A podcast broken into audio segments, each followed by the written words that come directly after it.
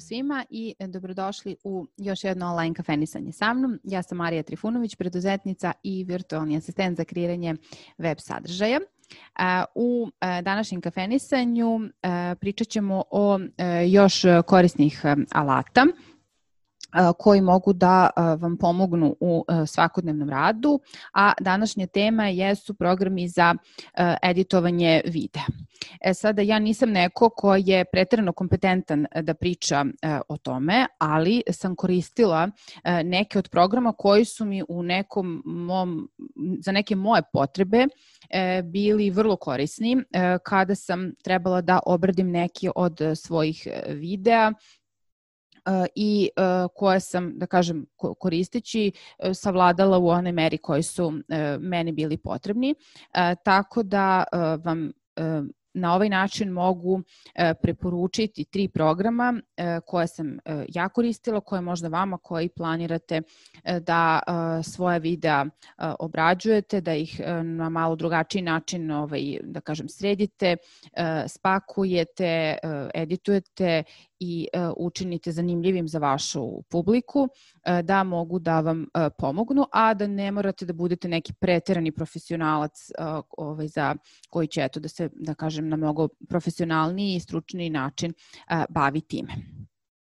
Prvi program koji sam nekada koristila i koji mi je služio za jednog klijenta koji mi je tražio da neku bazičnu obradu uradim i koji sam, da kažem, eto, e, koristila, koja i dan danas postoji možete da ga preuzmete i instalirate na svom kompjuteru, jeste Movie Maker. Mislim da je Movie Maker 10 danas, znači Movie Maker 10. Mislim da ima e, besplatnu verziju, ne znam da li ima plaćeno, verovatno ima i plaćeno. Uh, Ovaj, tako da je to jedan program, kažem, koji, koga se sećam da je bio ok. E, vidim da je i danas aktuelan, vidim da ga preporučuju na mnogim, ovaj, e, mnogim e, sajtovima kao jedan od dobrih programa, e, tako da kažem imala sam iskustva sa njim u onoj meri u kojoj meni bio potreban i bio je e, dobar.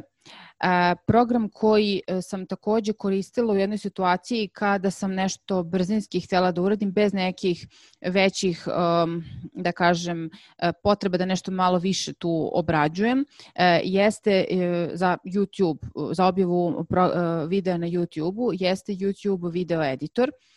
Ukoliko imate svoj kanal na YouTube-u, lako ćete ga pronaći u odeljku za kreatore i on nema nešto mnogo funkcija, e, ima neke bazične funkcije, e, ne znam koliko ga oni koji se malo podrobnije i stručnije bave e, video e, editovanjem, koliko ga oni preporučuju.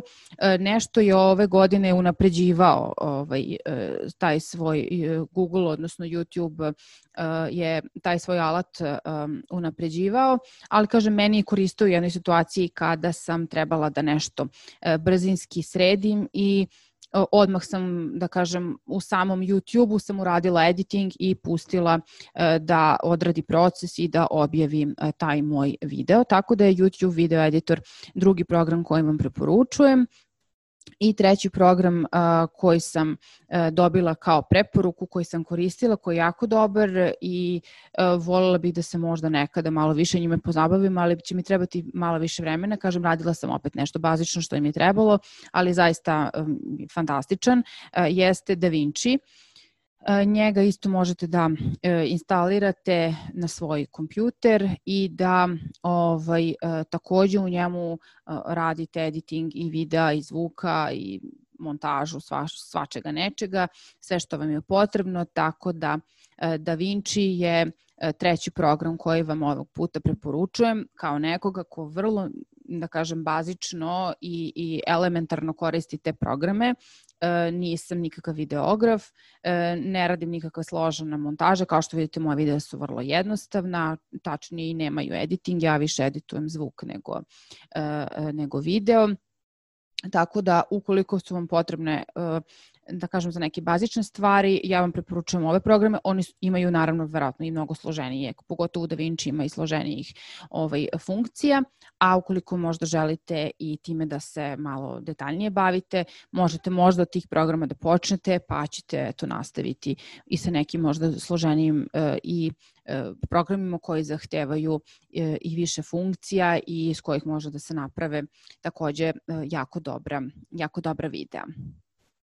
To je to za ovaj put. Uh, eto još jedan video o korisnim uh, alatima. Nadam se da će vam i ovaj video uh, koristiti i eto družimo se i u sledećoj epizodi do novog kafenisanja. Pozdravljam vas.